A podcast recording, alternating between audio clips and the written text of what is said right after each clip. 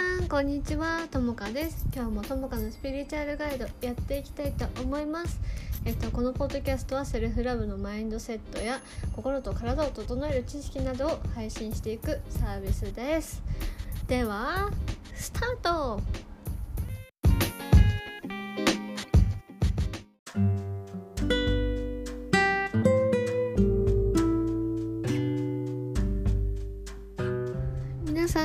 にちはともかです。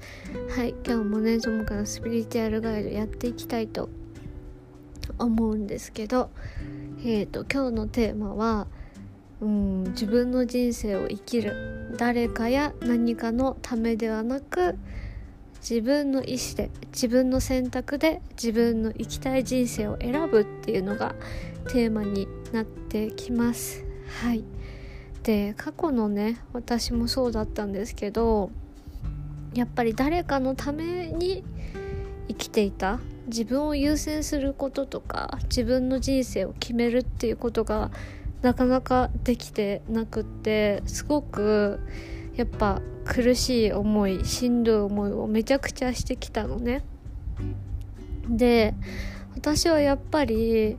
お母さんとかお父さん母とか父に認められるためにやっぱり生きてきた。うん、だからあのいつまでたってもその母に認められたいとか母の理想のなんだろう人生みたいなのを私は歩もうとしていたんだけどやっぱり私の幸せ私の思う幸せと母の思う私の幸せってやっぱ全然価値観が違うんですね。でやっぱり今日は母と娘の問題で母、えっと、父と、えっと、娘の問題で母と父のあの抱えてる問題っていうかそういう部分について広く一般的なあの心理学の知識を交えてあの私の体験談をちょっとシェアしていこうと思います。みんなにそうだな気づきとかなんか自分の意思で人生を選択できるんだっていうのを再確認してもらいたいのでやっぱそうだねお話ししていこうと思いますはいでちょっとさあの 私のあの経験談になってしまうからもし分かりづらいとかあったら是非質問とかしてほしいんだけどまず私のケースでお話ししようかなって思う思います。うん。でやっぱり母と娘が共依存になっちゃってる場合って日本の家庭ではすごく多いらしくってやっぱりね女性同士のその絆ってさすごい深いっていうか私たち女性がつながる意識ってすごいなんだろうなあのパワフルなんだけど一歩間違えるとお互い苦しくなってしまうものがあるんだよね。うん。でちょっと大前提にお話ししていきたいのがあの自分の人生と誰かの人生って本当に全く違うものなのね。だから親両親が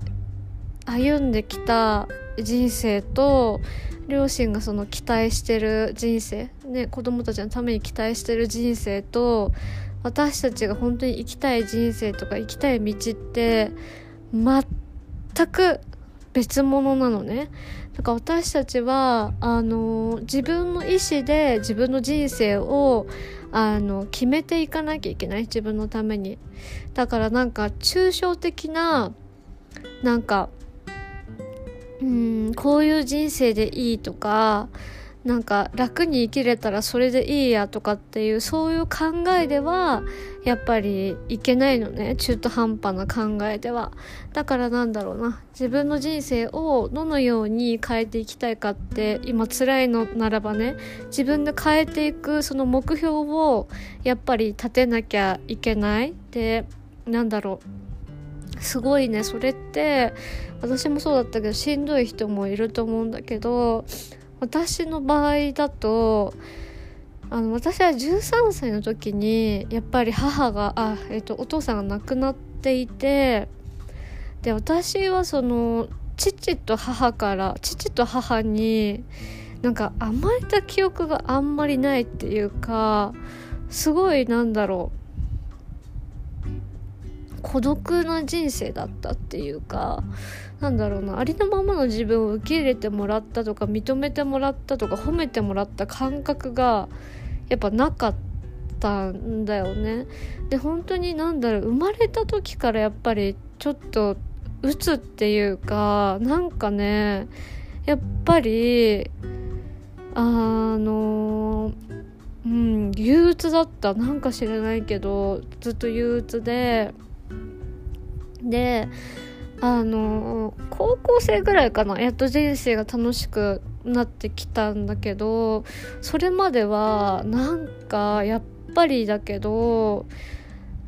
うーん憂鬱だったんだよね。で私の家庭環境がどうだったかっていうとあの当時はね分からなかったんだけどそれが普通だと思ってたから分からなかったんだけど私のお母さんってなんかすごく外面がよくって何て言うのかな体裁を守るようななんか人だったんだよね。うん、だからなんか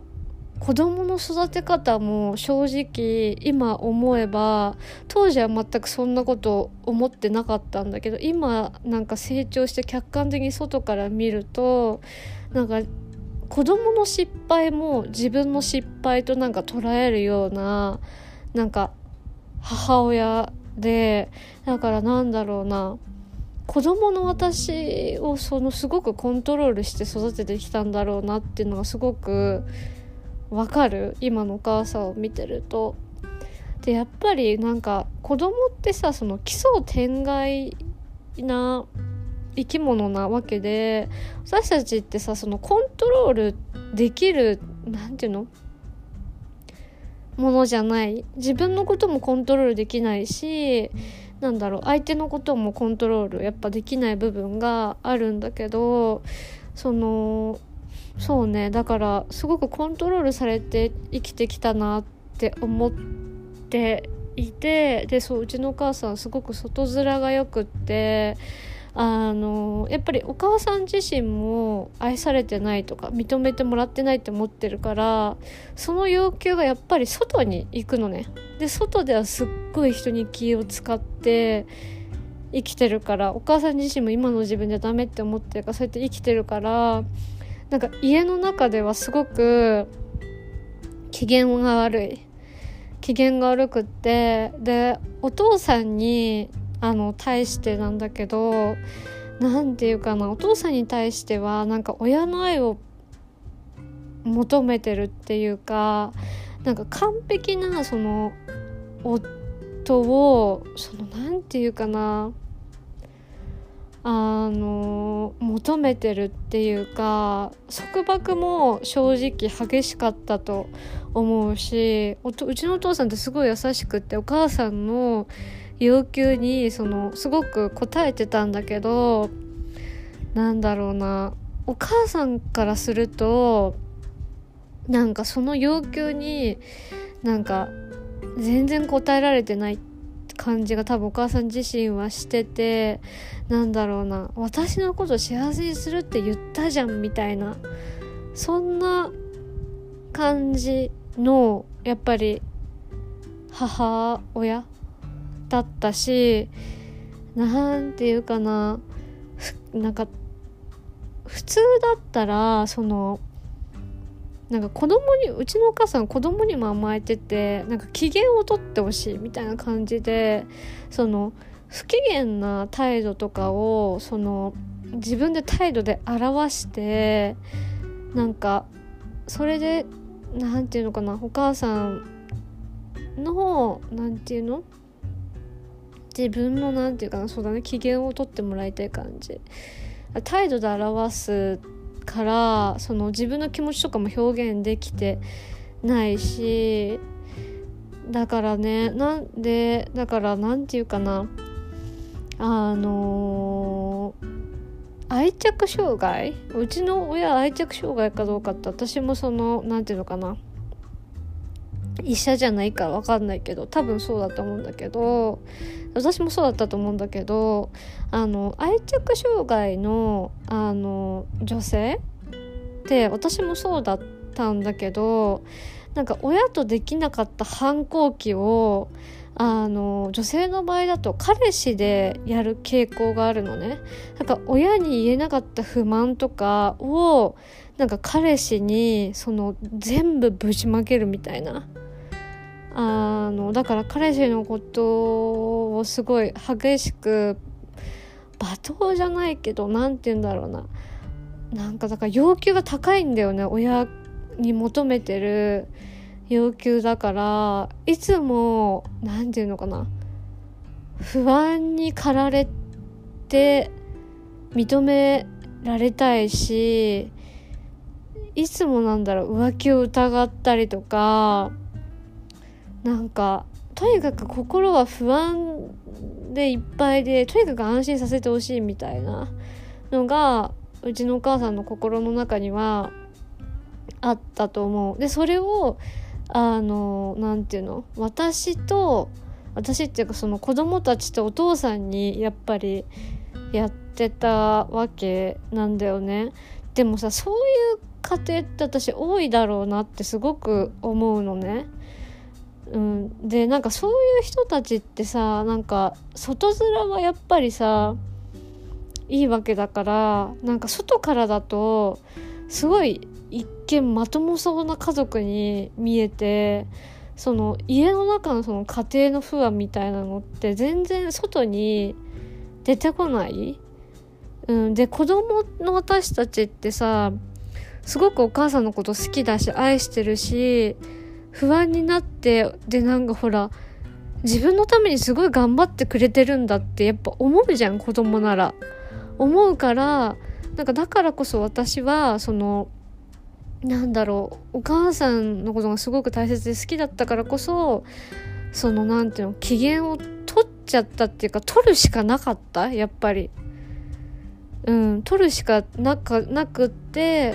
で自分がお母さんに対するなんか愛情ってお母さんを幸せにするだからお母さんが求めてる自分になるとかお母さんの理想の自分になるっていうのが私の生きる目的にやっぱなってしまったんだよね。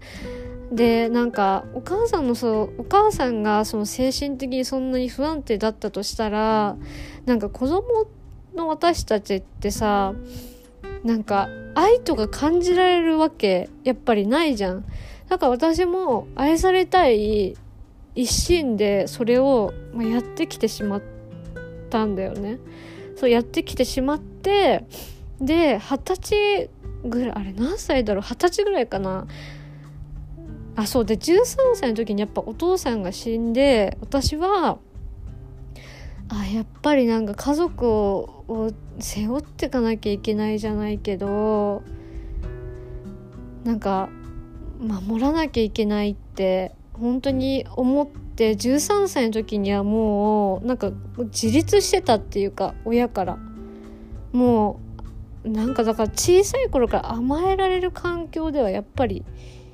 なかったからもう13歳の時にはもう自分の人生自分でどうにかしなきゃいけないんだなっていう感じだったしていうかなんか4歳ぐらいからそのもうなんか自分でどうにかしろみたいな洗礼はあって私今だからこうやって言えるけど私その小さい頃から喘息とか持ってたりとか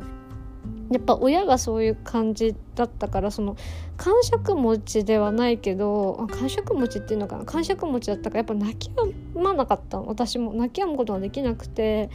っていうかなんか私の場合はエンパスだからもう全部感じてて親のなんか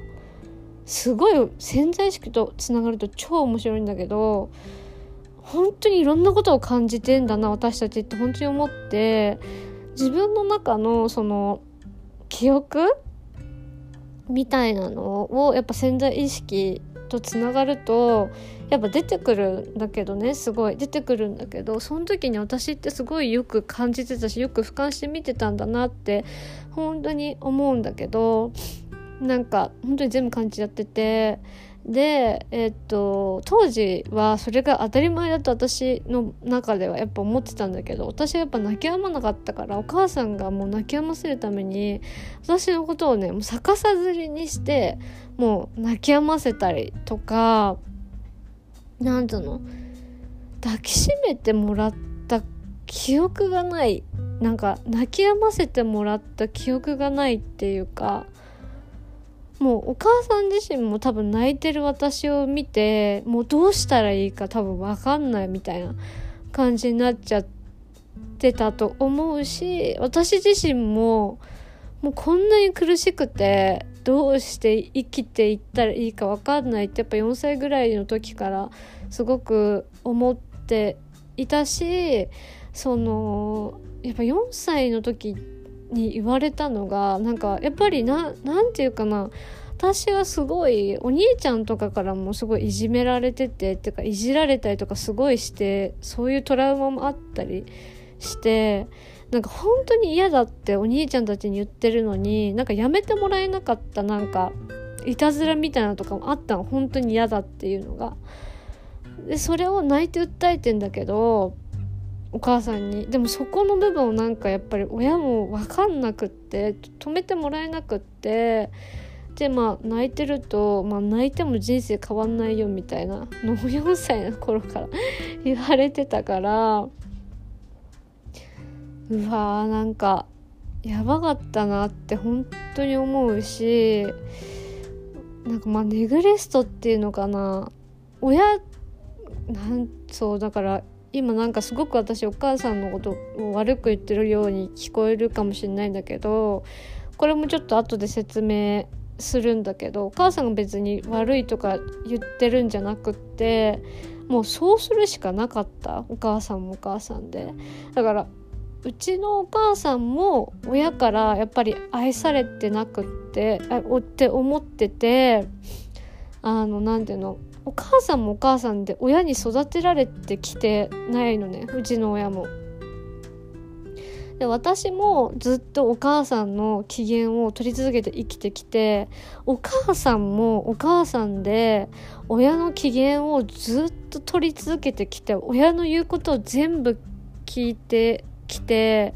なんか自由にさせてもらったことがやっぱりうちのお母さんってやっぱなくってうちのお母さんの実家ってすごいお金持ちなんだけど会社とかやっててだから何て言うのかな本当にうーんなんかその社会性なんつったらいいかななんかその外面っていうのかなそういうのをなんか求められてきた家でなんかその女性であることの価値がすごく低かった。のなんか女性は何て言うのかな。なんか物とかそういう感じの家だった。なんかまあ男が偉いっていうわけじゃないんだけどなんかそういう感じのちょっと家っていうかまあ昔ってそうだよね。うん。でそれがちょっとあってでお母さん自身もお母さんの自分の人生をやっぱ生きれてないっていうことに気づいてないからこそ何て言うのかなもうなんか自分の幸せをやっぱ自分で諦めちゃってるからなんか誰かに幸せに欲してほしいって思ってそりゃさなんか旦那さん旦那とかさうちのねお父さんとか子供にそれをまあ求めちゃうよね。っていう感じの家庭で育って、で、私も、その洗礼を受けてるわけ。で、その洗礼を受けてて、13歳の時お父さんが死んで、あの、なんだっけ、そう、それでお母さんを幸せにしてあげなきゃいけないんだ、それが自分の人生なんだって思って、やっぱ腹くくったわけですよ。で、それ13歳の頃の私がそうやって思うってさ、なんか、すごい強いじゃん。でも子供ってそういう風に思うんだよね。で思って、まあ、生きてたのね。でいろんななんか出来事があったんだけどちょっと今日はそれを割愛するんだけどあの え、っとそう。で13歳の時お父さん死んでで二十歳か。で二十歳ぐらいの時に私は恋愛依存してるなって思ったのね。ちょっと水を飲みます。あーめっちゃ喋ってる。しかもさ思い出しながらだからさ話すのが難しい。何回も同じ言葉繰り返してた。ごめんね。でなんだっけ。あそうだから二十歳ぐらいの時になんか私はあの恋愛依存してるなって思ったんです。でまあ社会にさまあその頃もうその頃には一人暮らししてたからなんか二十歳ぐらいで私恋愛依存してるって気づけたのが社会に出てなんかお母さんおかしくないかっていうのに気づいたっていうのもなんかさ二十歳の頃にはもう私働いてたからあのなんかさ社会に出るとさすっごい大変じゃん。社会人って。ですっごいストレスにさらされながらやっぱ働いてたんですね私は。えその時にお母さんってうちの親ってその箱入り娘だったからやっぱり働いたことがなかったのね。お父さんが死ぬまで。でうちの家ってどういう家だったかっていうとうちのお父さんも会社を経営してたからお父さんの稼ぎでうちはその5人兄弟なんだけど5人兄弟がまた賄えるぐらいの収入があったんです。ね。だからお母さんは働いたことがないの。外で。うん。だからお母さんいわお母さん自身お母さん曰くお母さん外で働きたかったらしいんだけど私のじいちゃんとばあちゃんがそれをなんか許さなかったみたいなお前も家で働けみたいななんかもう自分の人生を決められちゃってたお母さん自身も。なんかそれでそれが嫌だったからもうなんか駆け落ち同然でそのお父さんと結婚したみたいな感じででもさ考えてみればわかるんだよね。なんか子供って親から愛されてとか親に優しくされてとか親にありのままの自分を認めてもらってこそその心の拠り所っていうか安心感が芽生えるから例えばそれを与えてもらってってない大人はじゃあどうなるかっていうと私もそうだったけどお母さんもそうだったけど自分の人生を歩めないっていうかいつまでたっても自分を無価値に感じたりとか自分に自信持てなかったりとか自分に対してのなんかネガティブなセルフイメージとかその社会とか世間とか他人の言動にすごい振り回されてやっぱり生きることになるのね。だからしょうがなかったんだけどあのだからそういう家庭で本当に育っててで、えっと、どこまで話したっけ？そうで恋愛依存そうでそうおかしいなって思ってお母さん働いたことがなかったから私社会に出るじゃん。社会って社会ってこんな大変なんだって思うじゃん。っていうか私お母さんのためにこんなに頑張ってんのにお母さんってなんか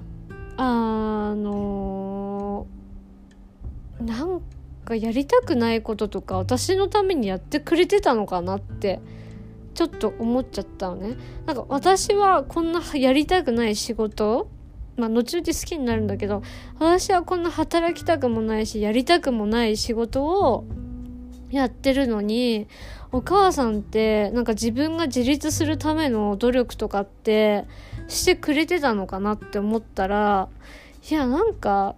何もあいつしてくれなくない？みたいな感じになっちゃって。でもそりゃそうだよね。なんか私の目線から言うと、いつもお母さんの機嫌をとって自分の要求は言わないで、なんだろう、もうお母さんを助けるとかさ、その心に秘めてるその子供心とか甘えたいとか優しくしてほしいとか、願いを叶えてほしいとか、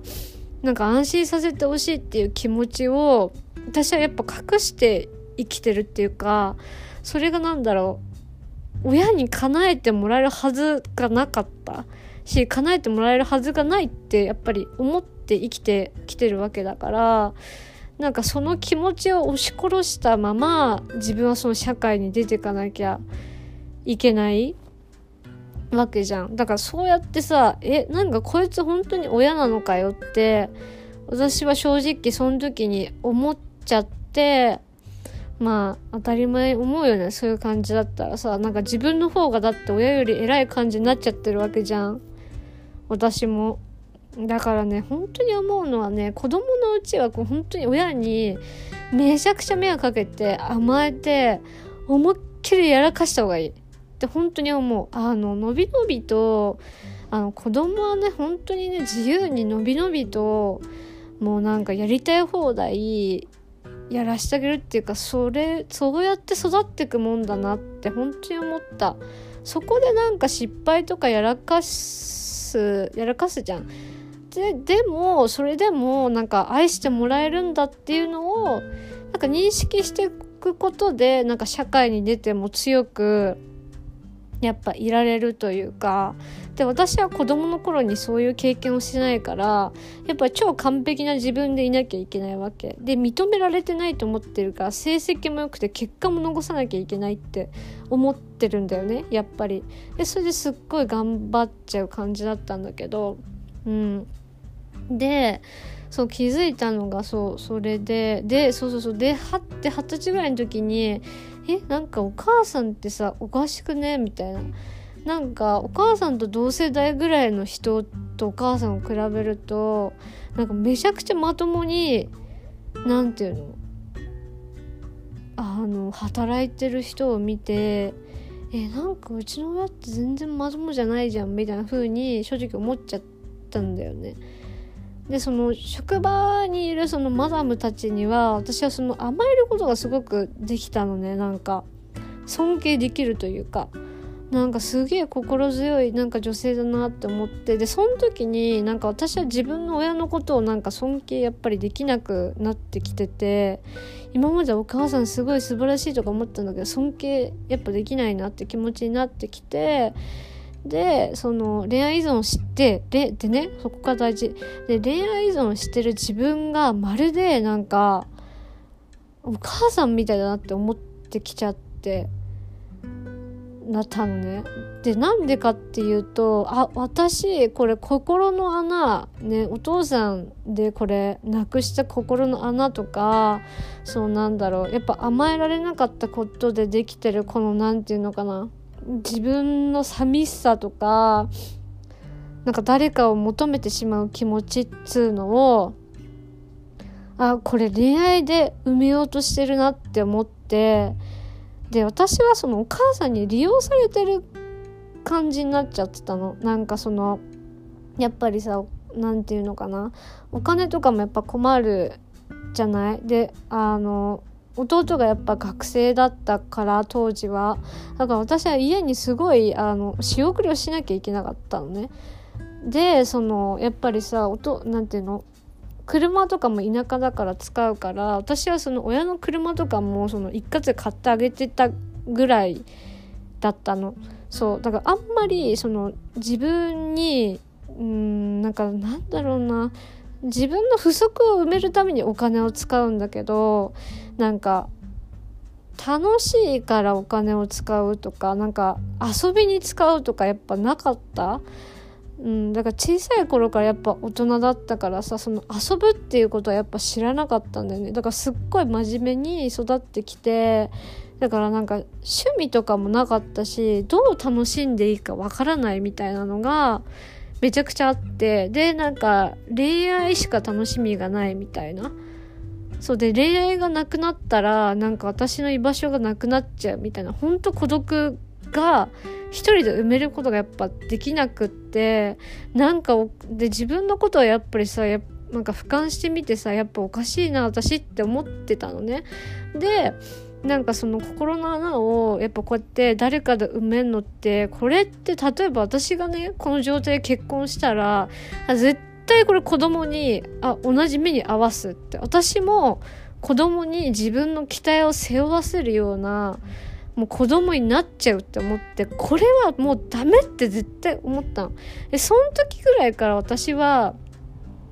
なんかちょこちょこ心理学とかをすごい勉強していたのね。勉強していてでなんかいろんな心理を学んでいくうちにああなるほどな自分の心ってこうやってその関わってんだみたいな感じになってだけどなんかそれを当時は私が二十歳ぐらいって今からまあ約10年前ぐらいのことですからあの SNS もインスタとかなかったと思うな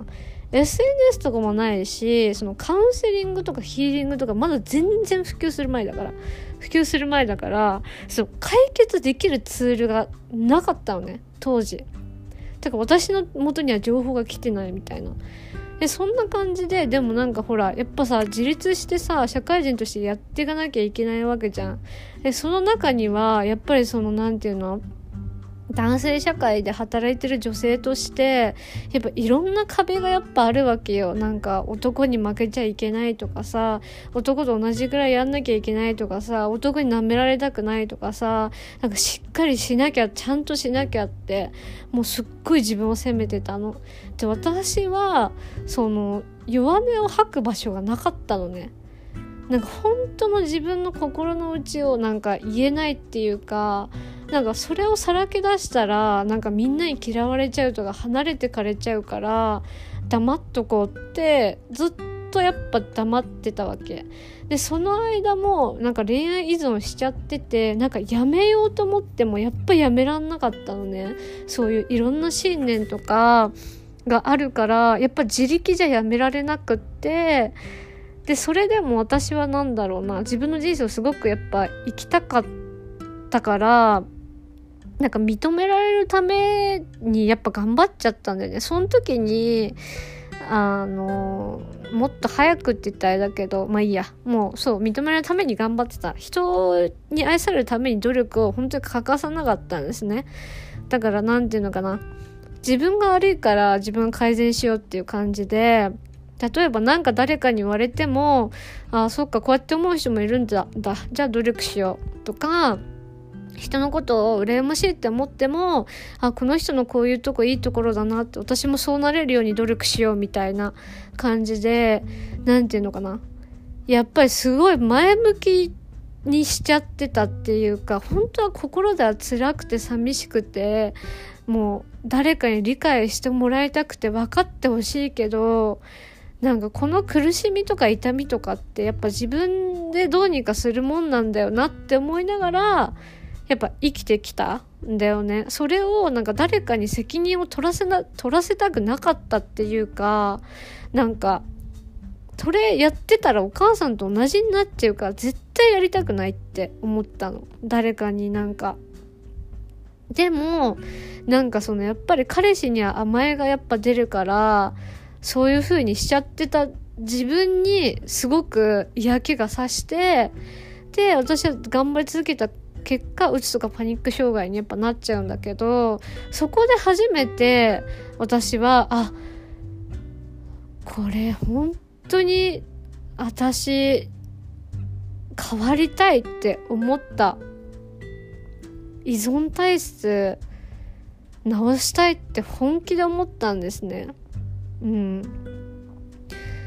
あのその時はもう本当にうつとかパニック障害を早く治したい一心でやっぱりそのヒーリングセッションとか何回も何回も受けてたけどなんか私がなりたかったその自分像ってなんか自分の愛とか勇気とか自分を信じる力とかその自分自身っていうものをやっぱ取り戻したかったからなんだよね。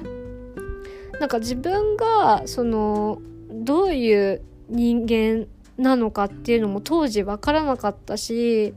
自分を認めるとかその自分を愛するっていうことが何て言うのかなどれだけ大切かどれだけ尊いことかで一人で頑張ってもどんだけできないかっていうのを知らなかったからためにあの、なんていうのかな。やっぱ、うつとかパニック障害まで行っちゃったのね。で、これ聞いてる皆さんに本当に伝えたいのは、一人じゃできないことがあるっていうのを、あの、伝えとく。だから、コーチングとかカウンセリングとかヒーリングとかを受けることがめちゃくちゃ大切で、なんでかっていうと、なんかもう、概念を覆されるからいろんな本当に人の思考とか信念って本当にめちゃくちゃこれ固まってて自分じゃ絶対わかんないとこにあんのね本当にみんなの悩みの問題っていうのは。だから誰かの力を借りることが大切なんだよっていうのを本当にお伝えしたくて。でみんなには何ていうの？私のようにうつとかパニック障害まで行ってほしくないのね。行ってほしくない。で苦労もしてほしくないわけ。一人で頑張るっていうの。だからそういう意味でも伝えているんだけどあの本当にね私は自分らしく生きる前って自分の自己価値とかえ、っと本当に自分自身が嫌いだったのね。なんか嫌いっていうのを認めたくないぐらい自分自身が嫌だった。嫌いだった。受け入れられることできなかった。自分自身を認めることがやっぱできなくて自分の欠点ばっかり探すような人間だった。愛されるために努力しなきゃいけなかったから。でもそれを何て言うのかな。私自分でこれ自分の人生決めて幸せにしてあげたいって思えたことがすごくやっぱり良かったなって思う。うん、でやっぱり私たちってさ何て言うのかな誰かの人生って生きられないんだよね。なんか誰かに認められるために生きてるわけじゃないし誰かのために私たちって存在しなくて自分の人生ってさ自分のためにやっぱりあるもんじゃん。だからなんかねみんなが例えばさなんか誰かと比べる時も何て言うの比べようがさないんだよねそのみんなの良さとかっていうのは。でも自分が自分のことを愛していなければすぐその社会の声とか世間の声とか他人のジャッジの声に私たちは惑わされてしまうような社会の構造に私もなってると思うしなんか結局あの自分の人生の選択って自分で決めていくしかないから例えばこういうポッドキャストを聞いたとしても自分のね心の中とつながってとか自分の内なる知恵をそのに耳を傾けてっていうか自分の感じてることを大切にしてよし私これで生きるって決定していくことが本当に大切でなんかここでもねみんなに言いたいことはなんかなんかこうやったらいいよとかこう生きたらいいよとかこういう風になったら幸せになれるよっていうのがあるかもしれない。あ、あ、で、世の中にいろんな情報が溢れてるかもしれないけど、なんか私はそれはなんか当てにならない場合があるって思っていて、なんでかっていうと、そのなんか、なんていうかな、自分が幸せに感じられるのってさ、そういう答えを見つけた時じゃない、外側で見つかるもんじゃない。だから、自分が自分の心の内側とつながって、その時の悲しかった出来事とか今自分に対して自分が思ってることとかをなんか自分が癒せた時自分が癒された時になんかそういうのって解放していくものっていうか救われるものであってなんかこういう風に生きなさいとかなんかこういう風に生きたら幸せになるよっていうのはなんか自分の答えのようだって答えじゃないっていうかなんか本当にその人オリジナルの生き方とか幸せの感じ方とかなんか全然違うと思うのね私は。だからなんかこういうポッドキャストとかもなんかきどういう意識で聞いてほしいかっていうとあともかさんが言ってるからこれが正しいんだとかじゃなくってともかさんはこういう意見なんだな。なるほど。じゃあ私は自分の人生をなんかどう生きていきたいかなってなんか私の知恵をなんか使ってほしいのね自分のために。だから言われた通りにすんじゃなくて自分で考えて、なんていうかな、私の知恵を使ってほしいの。あ、こういう考えもあるんだな。じゃあ私は、このともかさんのね、知恵を使って、じゃあどういうふうに人生を豊かにしていきたいかなって、私のポッドキャストを、なんか自分で使えるような人間に、やっぱみんななってほしいのね。で、なんでかっていうと、そういうことで、なんていうかな、自分の選択になるから、何て言うかな振り回されなくなるっ力もつくし自分のその人生を信じられることもやっぱりできるようになってくるから私たちはあ私たちっていうか私がみんなに必要だなって思うのはそういうところであるなって思うしもし最初はねそれはねできないできないけど例えばなんか私たちってさ自分のことをさ愛したり信じてなかったらなんか誰かのその正しさとか社会のこうあるべきにすぐ流されちゃうのね自分の人生が。だから自分のパワーを取り戻すために自分の勇気を取り戻すためにそういうために自分とつながるためにヒーリングセッションっていうのを使ってほしいなって思うのね。自分がなりたい理想像を今日から決めて私自分がこうなりたいからっていう感じで、あの、思うのであれば、私のヒーリングセッション向いてるから、ぜひ受けてほしいの。だからなんかヒーリングセッションってさ、なんか、なんていうのかな、当時の私もそうだったんだけど、なんか、不良品の自分を直すみたいな感じで受けてたのね。自分のいけないところが直す。あるから直すみたいな感じだったんだけど、ヒーリングってそうじゃなくって、私が感じてるヒーリングって何かっていうと、自分の力を自分で取り戻すっていうののサポートなわけ。パワフルなの。すっごいパワフルで、で、なんていうのかな。なんかそのヒーリングセッションのその、なんていうの、セッション自体が、なんかすごいんじゃなくて、まあ、すごいんだよすごいすごいんだけどすごくなくってな何かっていうとみんなの本来の持ってる力がすごいから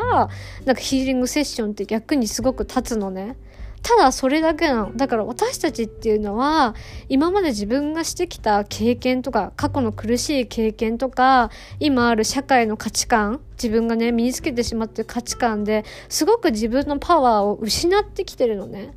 そう失ってきてるパワーを取り戻すっていうのがヒーリングセッションで治すとか壊れてるのを治すとか癒されてない部分を癒すとかそういうことではないの。今ある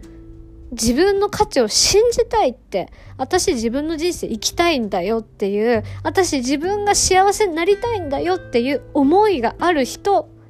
のサポートなわけよ、ヒーリングセッションって。だから、なんつうの、でも直すものじゃないんだよねそれをちょっとまあ今回理解してほしいからまあ撮ったのもあるんだけど私がね経験してきて思うのはやっぱりその何て言うかな依存的というかやっぱ誰かやなんかで私たちってやっぱりその幸せになることって自分のその不足をニーズ不足のニーズを埋めた後だから愛されたいとかなんか愛したいとかってあると思うけど今の自分のままで十分なんだ。私愛されてるしなんか人を愛せてるってなった時に初めて誰かと深い関係性が持てたりとか初めてその何て言うのかな深い喜び深い幸せが訪れてくる。でそういう自分になってからこそいろんなものに感謝できたりとかなんか今あるものにその幸せを感じられる。だからさなんか本当に私は自分自身を自分で満たすっていう努力とかを本当にたくさんしてきたんだよね本当に。でそれはすごくまあ確かに何て言うの大変な時期ももちろんあったけどやっぱり私は何て言うのそれをやってきてよかったなって本当に心からやっぱ感じていてそれをやらない限りやっぱ自分の自己価値とかも分からなかったし人から愛されてるっていうのも分からなかった。うん、だってそう不満ばっかりだったからやっぱり。心の中ではいつも不安がもくもくもくもくもくもくもくもくなってたからさ。でそういう自分もすごく嫌だったから私の場合はね。だからやっぱりその自分を許すことで誰かをを許すことにもつながるし自分を愛するからこそ誰かを愛することができる？私たちって。自分を愛するからこそ誰かからの愛を受け取ることも感じることもできるようになってくるんだよね。だから私はその自分の中の愛をその成長させる必要があったからなんか何て言うのかな自分で自分を幸せにするっていうか自分の人生を歩むっていうのがなんか本当に必要でそれをやってきたからこそなんか人のありがたみとかもやっぱ分かるようになったし本当に成長したなって思うのね。だからなんか昔の私ってすっごいお金遣い荒くてあの本当にね今より全然お金あったんですね。なんでかっていうと私の場合はもうちょっと本当に言い方が悪いんですけどあの彼氏に貢いでもらってたってわけじゃないんだけど彼氏にその経済的なサポートをすっごいやっぱりしてもらっていて何て言うのかな彼氏が本当にお金持ちだったのね。だからすごくお金を使っていたんだけど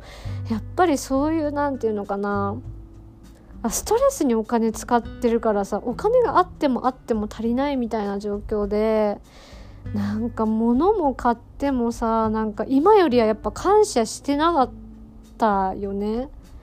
だから当たり前に感謝できないのってそんなに辛いんだってこんなに辛いんだって今ならわかるけど当たり前に感謝できるのってやっぱ本来の自分を認めてもらうとか自分を愛するとかその自分を生きれた後の話なんだなって思う。だからなんか人間ってこんな便利な世の中なのにもっと完璧になろうとかもっと便利になろうとかもっともっとっていうなんか欲が絶えなくって自然破壊になったりとかなんかどんどんどんどんさなんかなんだろう美の意識とかもやっぱ変わってくるじゃない。求めるものの要求が今ってすごくなんか高いすごく厳しくなってるなって思う。なんかさ今ってさそのさ求められることは高いのになんか低賃金だったりとかもうそれってさなんかもっともっともっとっていうなった人間のなんか慣れの果てじゃない？だからなんかその自分を愛してなかったらやっぱ豊かさとかもゲットすることはできないしなんか自分の価値が分かってるからこそ自分に与えることってできるのよ。やっぱお金使ったりとか。でもその何て言うの？自分を愛するってだからすごいいいメリットがいっぱいあるんだよ。だから自然治癒力も上がるわけじゃん。で病気も治っていくでしょ？自分を信じていれば。でそのなんだ豊かさも受け取れるし自分が豊かさも与えることができるわけよ。だからその自分を愛することのメリットってめっちゃ本当にあるんですね。だから私は本当に昔より物も少ないですし昔より何て言うの自分全然コンプレックスがないわけよ。昔は本当に自分の顔ってブスだなって本気で思ってた可愛くないって。でも最近の私最近私思うのがめちゃくちゃいじめられてきたけどあれ絶対妬みだったなってやっと理解できたのね。本当に。今まで私は本当に私がブスだがいじめられんだ。しょうがないね。っていう感じだったんだけどそうじゃなくてあの人たちって妬んでたんだって思えるようになってきたのね。そうでも本当にそういう信念がある時は本当になんか認められなかったのね自分のこと。だからめちゃくちゃ努力はしたんだけどそうだから今なんか必要な分だけ何て言うのお金を使ってなんか必要なものだけ買ってしかもそれが心と体と自分に優しいものっていうかなんか誰かに認められるためとかなんか見栄のためにお金使うとかそういうのがなんか一切なくなった？そう。で私の場合は本当にプライドも高かったからかプライドが高いっていうか何て言うのかな。なんか誰かから認められたくて愛されたくて仕方ないんだけどなんか正直ふんって思ってるとこもあったんですね。本当に。あったからなんか、まあ、車に構えてるっていうかさ本当にね。でそういうのもなんかだんだん外れていったところがやっぱりあるから自分を愛するのって本当に大切であの自分の勇気とか自分をどういうふうに信じていきたいかとか自分の人生をやっぱ変えたいって本当に心から思う人。で自分のなりたい自分像がやっぱり今もねみんなもでき続けてきてきてると思うんだけどその自分になるためのサポートとしてヒーリングセッションを本当に受けてほしいなって心から思うしなんか私はなんか自分みたいな人を本当に減らしたいなって思ってる。あのなんかなんていうのかな。私自身も成長し続けていて周りに勇気を与えられる人間でありたいなって思うのと同時になんかやっぱりさ自分の人生を自分で生きるってやっぱり自分しかできないことなのね。だからみんなの人生もみんなしか歩めないわけよ。でそのみんなが歩む本来の自分で歩む人生ってどんだけ美しくてどんだけなんかパワフルでなんかなんて言ったらいいんだろう。本当に素晴らしいものがあって何て言うのかな。人の勇気とか人の向き合う努力の姿とか自分を幸せにしたいって思う気持ちって自分を愛してあげたいって思う気持ちってなんかこんなに素晴らしいもんなんだって本当に思うのね。で私もセッション受けてきたしセッションもしてるからあれなんだけど本当にみんな心が綺麗で優しくって何て言うのかな愛にあふれてる人たちだからこそなんか選ばれた使命があるなって本当に思います。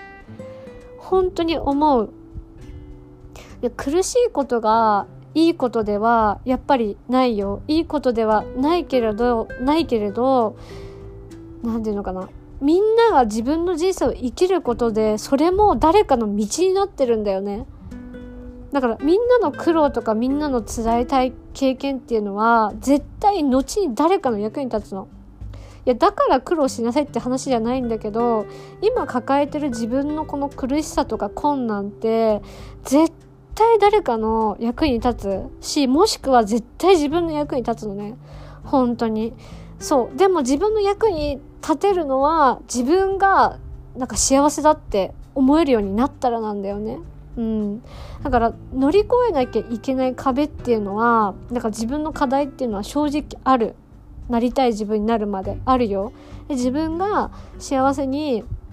なりたかったら自分の力でそこまでいかなきゃいけないっていう課題がみんなにもあると思う。で私にも今もあるし昔もあった。でもそれは私たちが乗り越えるや乗り越えられる壁なんだよね。で最後に本当に言いたいことはなんか私も自分のことヒーローとかヒロインとか思ってなかったけどやっぱり私が乗り越えてきた壁っていうのはもう代々受け継がれて受け継がれてる世代間のトラウマっていうものだったんだけどそれを今の子たちって私も含めまあ何歳の人がそう該当するか分かんないけどそれを乗り越える使命があるっていうか乗り越えられる魂たちがそういうなんかところに配属されてるじゃないけどそういうので言ってるなって本当に思うのね。だから意識とかもやっぱり高い子たちが本当に今の時代の子ってすごく多いと思う？だから今の自分に対してなんだろう私と全然違うって例えば思ったとしてもいや違う。このポッドキャストを聞いてる時点でほぼ私と一緒だからそうは思わないでほしくってなんかヒロインだったらどうするの？って本当に思う。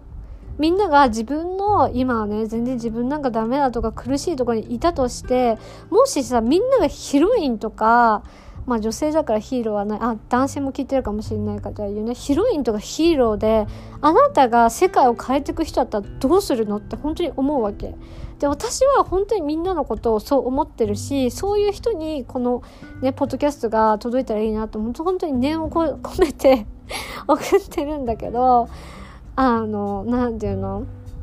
ちょっと厳しい言葉になるけど多分みんな魂に届かすとしたらなんだろうななんか負けてんじゃないわよっていうのを本当に言いたくってでどういうことばっかっていうと私たちってやっぱ恐れを信じちゃってる。自分の古い傷過去の傷を信じちゃってるからそれで自分の光を消そうとしてんだけどそうじゃない。そうじゃないからって恐れに負けてんじゃないわよっていうのも言いたいしヒーローとかヒロインなんだから立てるよって。自分の足で立つことできるよ。勇気持つことできるよ。だからなんうの頑張ってっていうのを本当に伝えたいなって思います。うん。なんかなんて言ったらいいんだろう。もう本当にさ私もめちゃくちゃしんどかったよ。しんどかったけどなんかそれだけ乗り越えられる強さがやっぱりあるんだよねみんなには。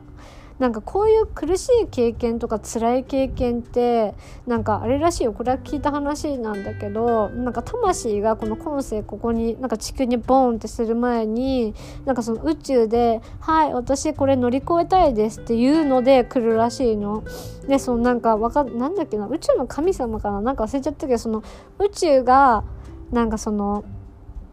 なんつうの？あおじゃあ君大丈夫な魂だね。OK 乗り越えられるね。君ならできるねって人じゃないとこういうなんか苦労ってあれだっていうなんか与えられない？だから苦しければ苦しいほどって言ったらなんかおかしいけどなんか苦しけれ苦しいことを乗り越えられる人って私なんかまあ世に俗に言う波動が高い人とか愛の純度が高い人じゃないと私は乗り越えられないよなって本当に思う。だから私とみんなはもうこの苦しい人生っていう中の中だから一緒なんだよねそれって。うん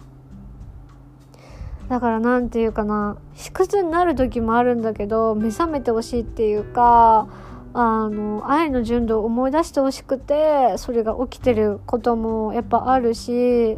なんか本当に辛い人生ばっかりだとなんで自分ばっかりって思うと思う本当に。でその辛さってでもさ本当に人と比べようがないからさなんかあの人はいいなって思う時もある本当にあるし自分だけが本当に苦しいっていうの本当にあると思う私もそれすっごい何回も思ってなんか自分だけ理解してもらえないみたいな本当になんか裏切られた気持ちとかもう悲しくて毎日やってらんないみたいな時期って本当に長かったのね。長かった。だからすげえみんなよく頑張って生きてんだ生きてるだけで。だから自分のことをなんかダメだって思わないでほしい苦しい人ほど。あの自分がダメだから苦しいわけじゃないからあの何て言うの？で忘れないでほしいのはそれは絶対豊かさとか自分の内なる光に本当につながっています。本当につながってる。だからこそなんか今ある現状になんか負けないでほしいっていうかなんかあんまり私さその辛い人に向かってさその頑張ってとかさなんだ負けないでほしいって言葉をあんまりね正直かけたくないの。なんでかっていうとみんなはもうすでに頑張ってるからなんか本当はねなんかそのもう頑張んなくていいよよくやったよっていう言葉をなんかかけてあげたいんだけどでもその自分でしか乗り越えられない壁っていうのがやっぱ人間ってあるのよ。だからその壁に対して大丈夫できる大丈夫できるできるっていうのをやっぱかけていきたいだからそのだからその頑張ってっていう言葉になっちゃうんだけどだからその本当に頑張ってるのは分かるわかるんだけどその何て言うのだからそういう言葉に、ね、なっちゃうんだよね私も。なんかこれ以上のちょっと語彙力は私にはあの何て言うのかな。向上は今のところだともう何て言うの？うん。認められないじゃない？何？まだちょっとあれですね語彙力はなさめなのでうん。それを本当に今日は伝えたかった。だから超頑張って生きてって思うんだけど超辛いと思うの。すっごいわかるの。すごくわかるんです。でも自分を幸せにすんのは自分なんだって私人から認められるために生きてんじゃないのよみたいなのをなんかパッて思い出してくれたら嬉しいなって思う。それがなんかみんなの自分の価値に気づくとかにつながってんだよね。だから自分の価値を自分で決めたい人はもうヒーリングセッションぜひお越しくださいっていうことで今日トムカのスピリチュアルガイドを取らせていただいたんですけどなんか本当にねこれで終わろうとしてるけど本当ダラダラ本当になっちゃうからいや本当にねみんなが頑張ってるのってすっごい知ってるし分かるの。本当にわかるの。なんかそういうだから苦労してる人にさ本当に頑張ってねとか本当はね言いたくないんだけどなんかそういう言葉になっちゃうんだよな。なんか自分じゃないとやっぱ乗り越えられないところがあると思うしだからなんか本当によくやってんだよなみんなって思う。そうこれ以上の言葉が見つからないんだけど今は。うん。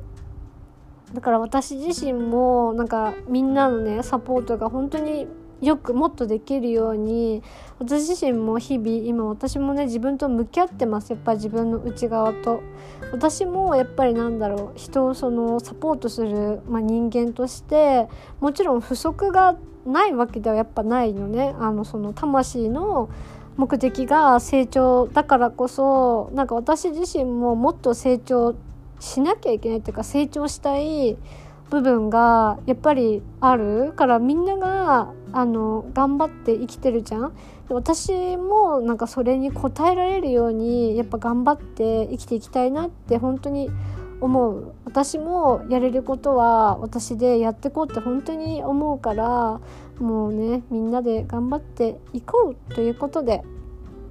今日のポッドキャストは終わりにしたいと思います。みんなは自分の愛と勇気を信じて生きていってください。でヒーリングセッション受けたい方はねあの載せとくのであのリットリンクをそこから連絡してください。はい今日も聞いていただいてありがとうございました。ともかでした。